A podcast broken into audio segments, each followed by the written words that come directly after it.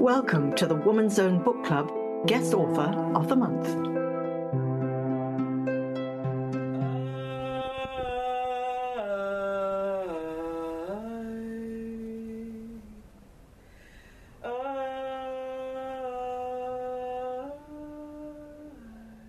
The resonant voice of Malika Ndlovu, a poet herself who came to share and celebrate the moment at the Woman's Own Book Club and the launch of Beyond Truth's Edge, the second anthology of poems by the Cape Cultural Collective. Well, three of the 15 poets whose work is included came to read their work. There was Zenariah Barends, Afeea Omar, and the legendary Diana Ferrus. But first, we needed to know more about the Cape Cultural Collective. When did they start and who are they? One of the original members, Zenariah, explained. But first, project manager of the book, June Knight. The Cape Cultural Collective began in 2007 and Zenariah was there. And why it started, a group of cultural activists and activists from the 80s, plus some young poets and singers and musicians decided there was a need for a cultural organization that bridged barriers, crossed divides, brought people together, even so many years after 1994. Um, me, at the moment, I am the project manager, one of the project managers for the poetry book and also for the cultural programs. And I've been part of the CCC since about 2014, 15, thereabouts. I think the word manager is a very appropriate because anything that involves a lot of people actually does need a bit of administration. Mm-hmm. But before we get onto the admin aspect, tell us a little bit about the, the beginnings, that, that first flush of we need this. What did we need and why did we need it? So I think that when we first got together, as uh, June explained, this uh, group of people, there was no long term plan in mind. We just were getting together to bring artists together. And and the f- initial gathering was actually at a pub in uh, Loop Street, I think it was, called Katu. It was an Irish pub where we competed with uh, the journalists that would come there to watch and chat and drink. And we would basically perform poetry or sing or do those kinds of things. And then later we moved to the District 6 Museum and it was at the District 6 Museum where we thought that maybe we should begin to formalize things a little bit and give ourselves a name. So for the first few months, we didn't actually have a name. And then we sat there and we were starting to get audiences, etc. And then we started to structure it sort of into monthly programs and we came up with a name after sort of discussing, you know, what it could be. I remember people saying, if we call this Cape Cultural Collective, it's going to be CCC and it's going to be like Cape City Council, but it was no longer, that was no longer what it was called, although there's another CCC now, which have been concerns raised by uh, some of the members. But we said we're the Cape Cultural Collective. It uh, references place, it references what we do, and it references our attitude, which is one which believes in collaboration and collective endeavor.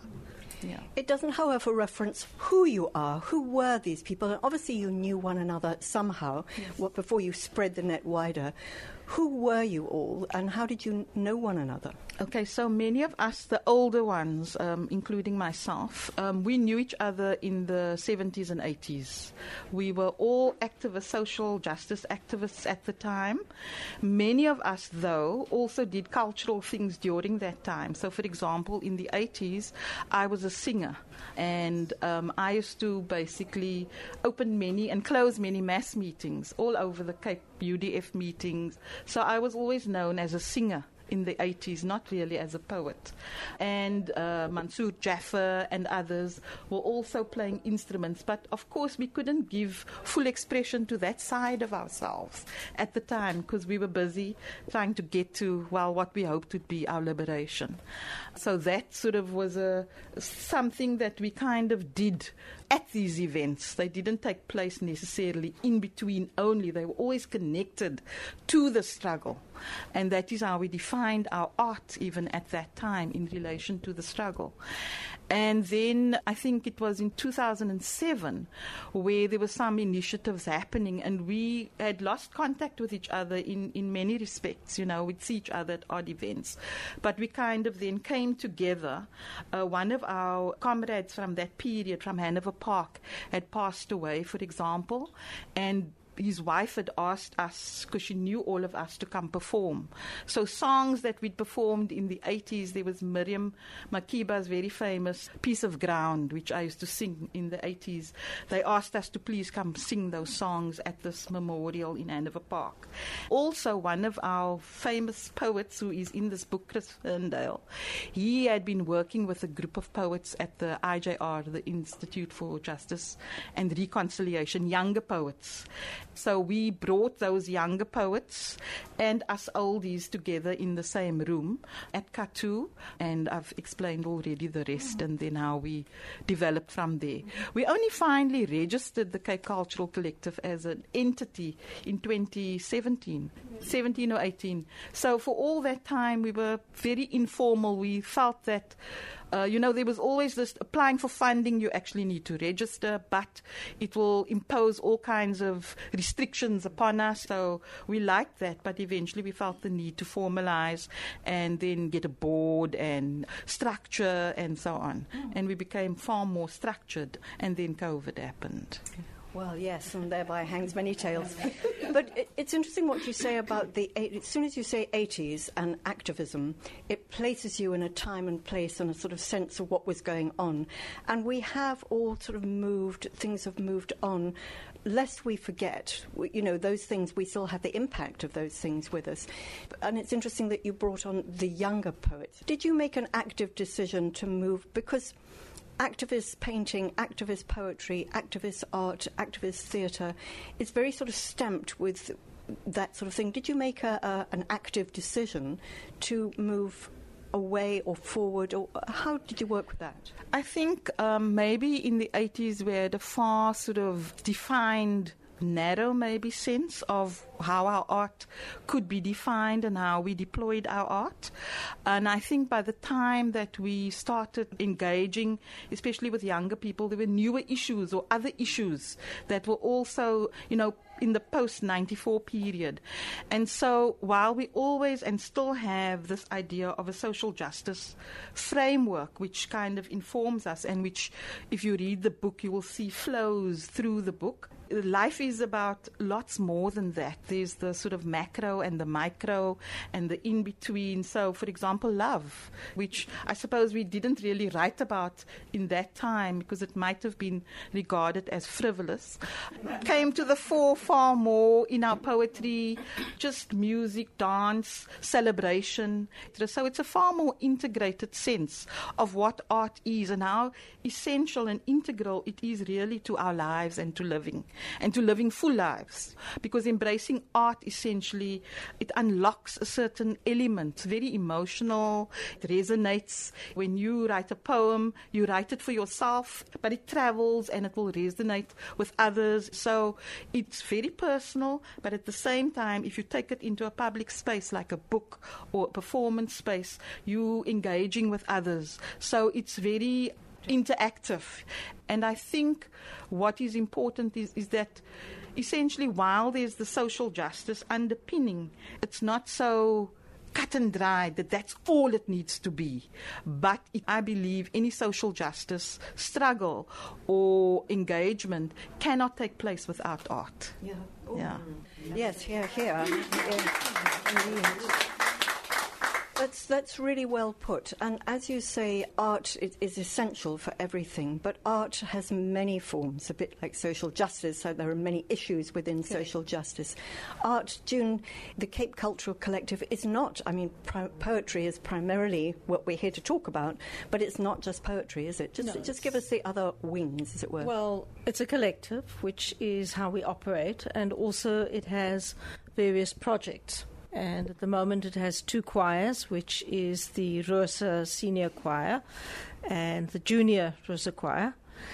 And that was named after the Cape Malay wedding song Rosa, And the choir started by taking the iconic song Rosa, and it was translated into the three regional languages English, Afrikaans, and isiXhosa.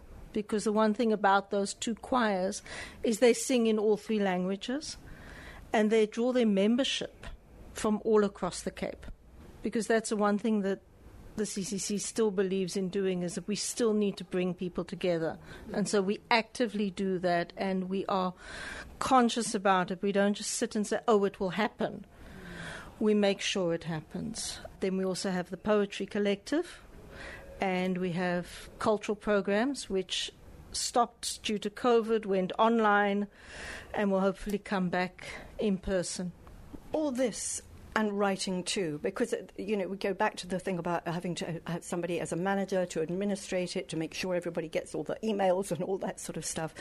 But the writing itself, do you do you write, Jim? No. No. Okay, fair enough.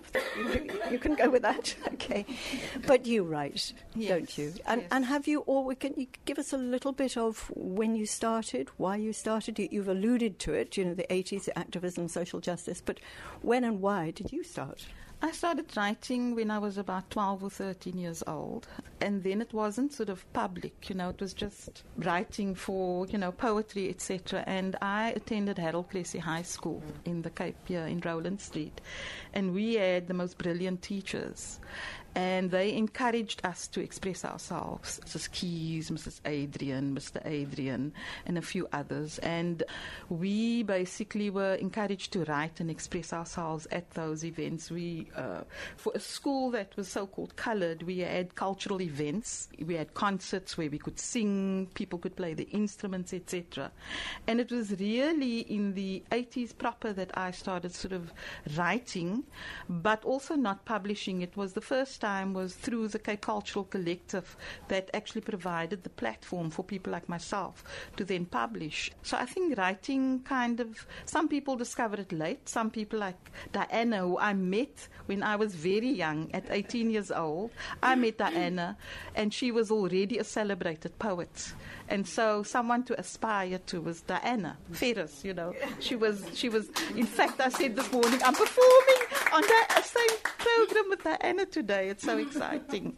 But we sort of, she knew me as a singer and I knew her as a poet, etc. So we'd often perform at the same events but in different capacities. And it's so only in later years that my poetry, my writing, has come uh, more to the fore. And I think nowadays, if anything, I'm known more as a writer and poet than as a singer. I haven't sung in a long time. So it is more the writing that has essentially, because writing is something that is very, you can do it at any time. You have a thought that pops into your head. Nowadays, we have, if we don't have books and pens on us, most of us have phones. So, you know, if there's something, you see something, you're inspired by something, you can quickly put the first two lines down in your phone to come back to later. And there's so many issues to deal with in our spaces, in our world, that writing about it is a kind of a processing. And poetry, as a sort of dense form of writing, is one of the ways in which one can really kind of concretize, express one's sort of deepest thoughts, feelings, and so on. And of course, we were exposed to many poets in the struggle Pablo Neruda, Bertolt Brecht, and these were our um, inspirations. Nikki Giovanni was an African American poet at the time. We would often read their poems at events, not necessarily our own, except if it was Diana, of course. I, I'm longing to move forward into the new generation of poets and uh, whether or not at schools they're being encouraged to write poetry, to be creative. But that's perhaps another story for somebody a little younger who's going to talk to us in just a minute. But Diana, I think I want to welcome you here especially because you have been heralded as the uh, mama poetry. So maybe you too can take us back a century or two and just tell us when it began for you and why. Before you do, Diana, for those very few people who don't know who you are, who are you? Oh. I was born in Worcester and matriculated in 1972.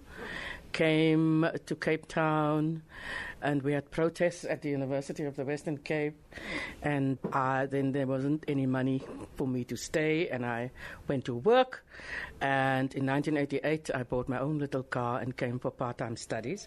I completed eventually my postgraduate uh, studies in women's and gender studies. I turned 70 this year. I'm very proud of it. So, when did you start actually writing and why? I grew up in very politically conscious house or family. And you know, at uh, that time in school, you had to be able to stand in front of the inspector with your hands held like that and recite a poem. And I was, I could do it very well because my mother and father recited poetry for us. Yeah, my mother oor die klingelinge van jou ringe and my father did the charge of the light brigade. So i think that's all things you know that stayed here. And i was about 15 when i wrote. I looked at pictures in newspapers. There was a train accident in which many black people died and I was very sad about it. I wrote about it. The second one was when the people of Doornbay were standing on the beach waiting for the fishing boat to come in when it sank in front of them and the pictures in the newspapers again made me write about it. But unfortunately, I know what it is about, but I don't have it because my mother was cleaning out the cupboards and she threw out everything. And she threw out my book with my two poems in. So, yeah, I can only tell about it, but I don't know. So, yes, and I was writing, but one couldn't show everybody, as Zenny said. I mean, it could be, if there was one line they could arrest you for, there were laws to say, okay, this law, you are arrested under this law. So I only came, when I came to UWC in 1991, I joined with the Afrikaans department and they published stuff of me in their journal. But in 1994, a short story of mine was published in Die Suid-Afrikaan by Antjie Krog. She, she loved the story. It's a, a true story, sort of. And from then on, I never stopped writing. I bet. I thought one of the things about poetry is that when you say, I am a poet, you are also a poet. One is not exclusively a poet because simply because you can't make any money being a poet, or you can't live by poetry alone. No, you can no, try. No, so you would have been doing other things. So was poetry something that you did right on the back of envelopes uh, in the bus, in a taxi, at home? When and where and how do you write poetry? Do you steal the time from something else? Oh, I st- stole such a lot from UWC. talking about that, uh, I can now be honest and say I stole a lot from of their time. Yes, uh, as you said, in little books, and, and as Zeni said, maybe on the phone quickly, and remember, try to remember, but no, you you mustn't rely on that because you forget, mm-hmm. and so on. Yes, that's how I um, uh, how I do it. Can I tell a, a specific moment? Uh, you know, the, they discovered the, wreck of a ship here at the Cape, mm-hmm. the São José. Mm-hmm. Uh, it was en route from uh, Mozambique to Brazil in 1794. When it came around the Cape, it sank. And then Jaco Badenhorst from Iziko Museum, he got the first piece that he brought up, and then they were going to uh, have a media release. They asked me to write a poem for the event. And uh, I said, and I said, and I was, was, only at work when I got inspired. I don't know, I had to steal the time. So I remember it was one Friday, the poem came, and the poem came in Afrikaans, because I'm also a slave descendant, and uh, February is our clan, and um, the slaves were sold, they were named and the months they were sold into. So anyway, the Friday, the Afrikaans part of the poem came, and I thought, okay, at home, the weekend, the other part will come nothing came. It was only when I came back to work that the other part came. And it and it, uh, the Tuesday night, late, the, uh, uh, the Monday night, because the Tuesday I had to go and perform. Late uh, that night, the Monday night, the last part of the poem came. So I've got to give respect to UWC for allowing me. you know, I really love the way you say the poem came, because it's a here comedy poem. You know, it's the through the door. Uh, you know, you, you, have to sort of wait, I suppose, for the muse to, to strike, and, and, one might not oh. know. But you know, Diana, I can't look at you without thinking of Saartjie Baartman, and I, I, as I look at you, I always want to call you Saartjie. Um, you when did when did Saartjie come into your life? Tell us. I know it's a big story, the Saartjie Baartman story, but you and Saartjie, you are bonded. Tell us how she came into your life and the poem about her. I remember my auntie told me, you know, in Afrikaans, what what, what do the French think? Keeping her there in a glass cage.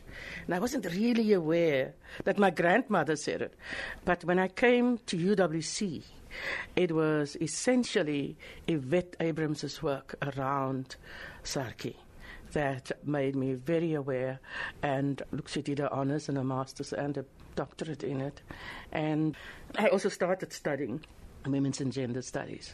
And so when I got a fellowship to the University of Utrecht, in the Netherlands, there we learned about her again. And well, I felt very, very homesick.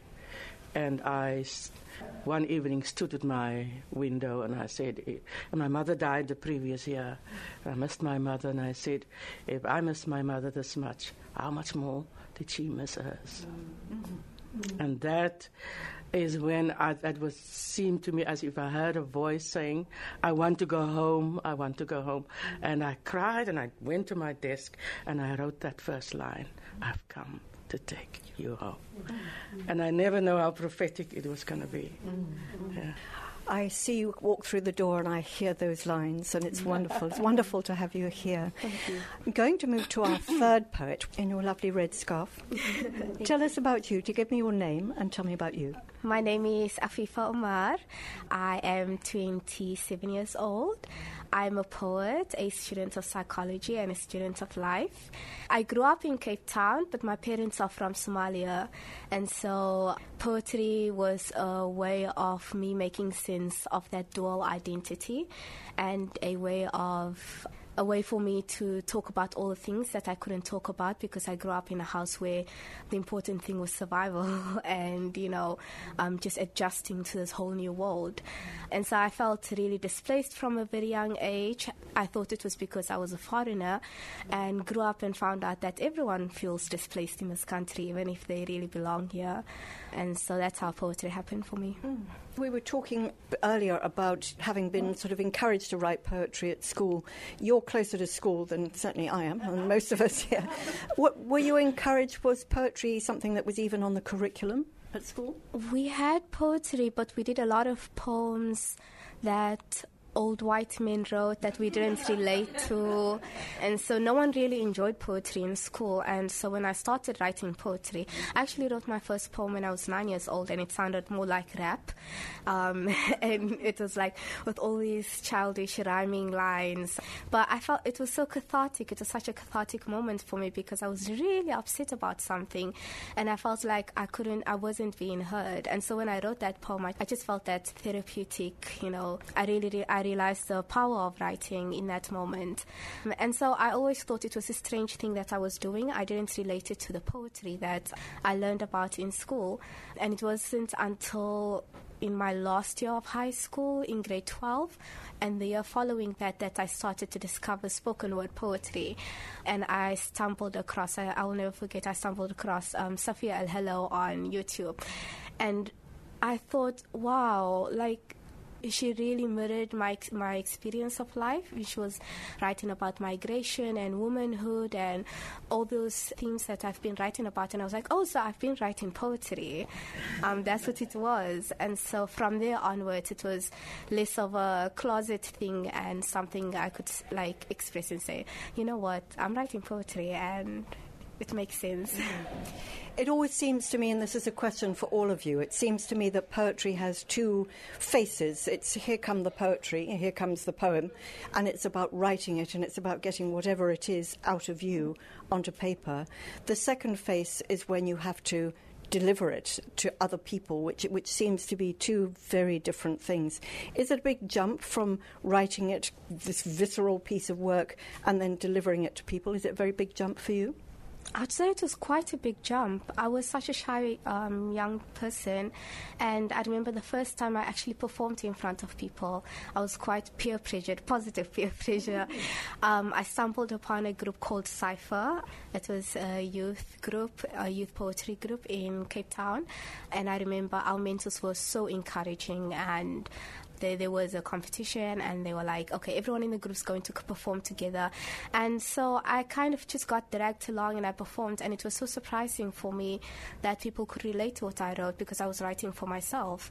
And so I, for the first few times that I performed actual poetry in Cape Town, I remember thinking, oh no, I'm just going to be pouring my heart out and um, it's going to be so strange. But what it taught me is that our feelings are so common that everything we we're going through, everyone else is also going through it. And so um, we like to think we're little islands, but um, through writing, we really relate with one another. Um, so that was really interesting. Wow. And what about you? There are many poems that I write which I will never publish or perform. Because, as Afifa says, it's a part of processing maybe sometimes very difficult and complicated situations in one's mind, and then the more kosher poems I will. I will write and perform, yeah. Um, there is a difference, and I will select which ones I feel comfortable performing and sharing with others, and there are others that will never see the light of day. Oh, but they will. Now everybody wants to know them. What about you, Diana? It strikes me that you have no, nothing to hold back. What the difference between writing and performing? Yeah, I write to heal myself. So, the very first poem, I, um, I had a difficult childhood, and the very first poem I wrote about that, I was telling myself I must read it. You know what? I was shivering, and, and then one evening I read it, and so many people came to me, as she said, you know, we all waiting to hear something that we can identify with. And then I realized that there were so many people who wanted to hear this poem. I cannot hold back. And of course, with the influence, uh, once, once I've gotten over that kind of vulnerability, I said to myself, I won't hold back. I, I, will, I will perform it because there's others who are waiting for it. And when I have workshops, I tell the, the delegates, I tell them, that is the reason what, why you must write, because there are others who's waiting. Well, we are all waiting, so I'm going to say thank you very much, and then we're going to hear some of your poetry. So thank you very much. Thank you, Nancy. Diana Ferrus queuing us up nicely there to hear from the poets, starting with Zenariah. Uh, we all had three poems in the poetry book, and I'm going to do the very first poem of mine in the book called Get Up. This is sort of the vulnerability that there's some things that you're vulnerable and you feel it's okay to share it. And I know other people have these kinds of feelings, as Afifa referred to, and Diana. Get up. It is way past noon. I have not stepped out of my bed. I hope the veil is lifting from my shadowed eyes and from my head. It feels like I have been drifting through the deepest opaque fog. Now I have been prodded by a divine lightning rod. Amazing what can trigger years of suppressed, painful thought. My body led the way, muscles no longer overwrought.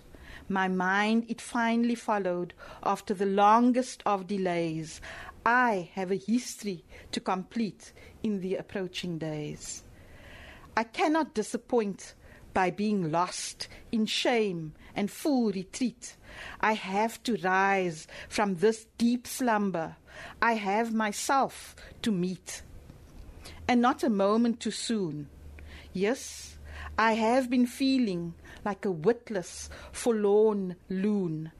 The narrow confines of the space explode. It has taken quite a while for this damaged file to download. My thoughts scatter everywhere as the pain disintegrates. Get up, get up. Face this life work ahead. It cannot be too late. Get up, Get out of that self defeating bed. It is time to be reborn with grace and the unfolding of the inevitable new dawn. Yeah. Zenariah Barends, Getting Up. And next, Afeea Omar. I'm going to recite a piece that's more of a collage of imagery and it's exploring projection as a coping mechanism. And so the first line is actually about the first time I heard, sorry for the vulgarity, um, a fucking foreigner thrown at my mom across a park. And growing up and realizing the parts that I hate about myself is the parts that I judge other people by. And so um, a lot of the discrimination and hatred that I experienced as a young person in South Africa might speak to the pain that is experienced in this country. The moment I flinch from my reflection in the mirror is the moment a man throws a slur at my mother across the park. The boy from class has my grandfather's face but considers me a foreigner. Ships circle us like a mecca, but this time they do not carry human cargo. My lover and I watch the horizon from a luxury sunset cruise and drink Coca Cola from plastic wine cups. My man is from nowhere like me, a mouthful of borrowed currency. His tongue stumbles around my father's language awkwardly, and as the debris of the past surrounds us, I think. Maybe I was never safe in this country, but I am definitely safe in his arms. Wow. Afeea Omar. And finally, Diana Ferrus. I'll also read the first poem in this collection, and I want to thank Cape Cultural Collective. You're doing awesome work. I remember there was a time when you always phoned me and I said, Oh my goodness, again. but I didn't know what you was going to groan into. The dry days of my childhood. I often wander into the days hidden in the forest and search through the woods for the cuckoo's nest, only to find the sawn of branches and the old grown tree on which many of our secrets lie. The landscape is different. The forest is fading. Behind the naked oak trees, the mountain stands dry. Why do I dream of the drought? The desiccated days that had us bound to a spot in the ground where we fervently prayed for water to be. Why didn't the sun scorch the injustice stamped on our bodies, marked in our minds? Why weren't we waxed like mummies, preserved in black, one day to be resurrected as reborn, as saved? Was it in God's great plan that separate development at its height during the 60s should be accompanied by a drought so fierce it spoke in fire, blazing away the hopes of the doomed? Oh, the dry days of my childhood, the barren field that was my mother's body, the sucked dry steps my father's feet, the unborn thoughts my aborted dreams. Do not ask me to forget how it was. Do not ask me to forget my past. Ask of my dreams, envisioning my mother in a grass green dress and me at her nipples, gurgling a contented baby sigh. Ask of my dreams, imagining my father crafting his talents into a water holding bay. Oh, the dry days of my childhood. Well, such is the indelibility of Diana's work that another of her poems was specifically requested. She explains its origins. But I didn't tell you uh, how, how, the title and how the poem came about first. It is, I battled to get it, and then I remember what my uncle told me. My uncle said that we, the, the Februaries, we were also called Dimas Beakers, the Mozambicans and uh, my speakers show you as how what the people did with the Afrikaans language. Masbikers, before it probably became Mozambikers. Then I realized, okay, I've got my poem. We, the Februaries, were part of those people on the ship. And I must call it, I must refer back to them and, and honor them. So my poem's title came. My name is February. My name is February. My naam is Februarie. Ek is verkoop. My borste, privaatdele, my oë, my brein is nog nie myne. Soos die Sayo sê, loop ek opgekap word ek, ek telkens gesink deur 'n ander storm geen Jesus wat op die water loop vir my my naam is Februarie ek soek nog die stang van die stuur want onder water lê die familie die ma aan pa se hand die kind aan ma se rokspand. Hoe diep lê hulle? Aan watter kant?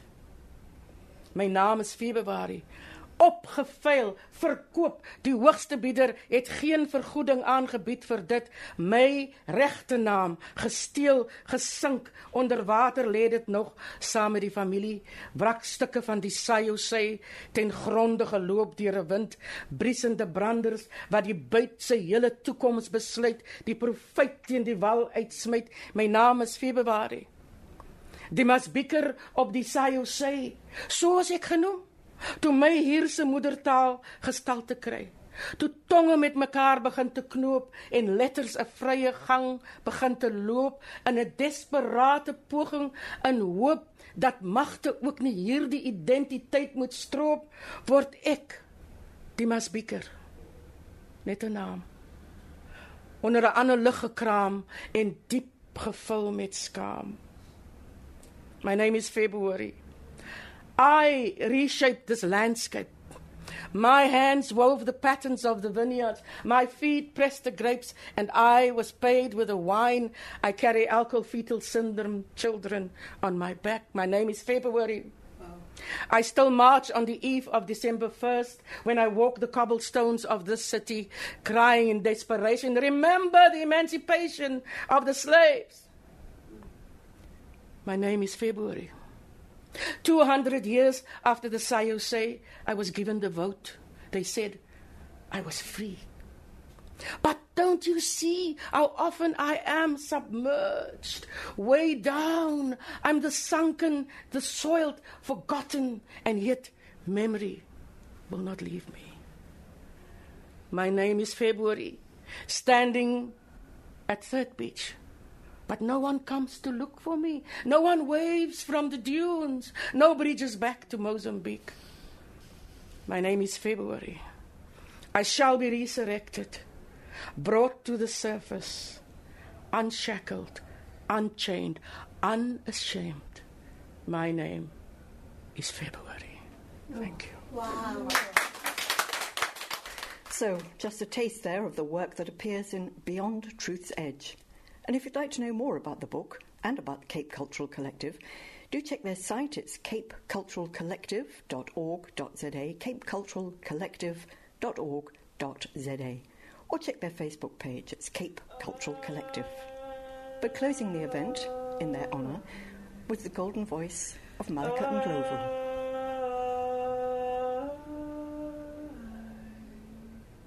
We are light beings, human yet light beings, some asleep, a slumber, some awakening to the truth of who we are, indestructible stars, housed only for a while in these temples of flesh. Once our memories are refreshed, we can see, we can see that this body, this life is simply a veil, a vision, a temporary reality. That each and every one of us is more, that we hold a perfection within somehow always just beyond our imagining. We are human, yet light beings, portals of love, makers of peace, creators of beauty. We are healers. We are believers inherently, rediscovering our way home home.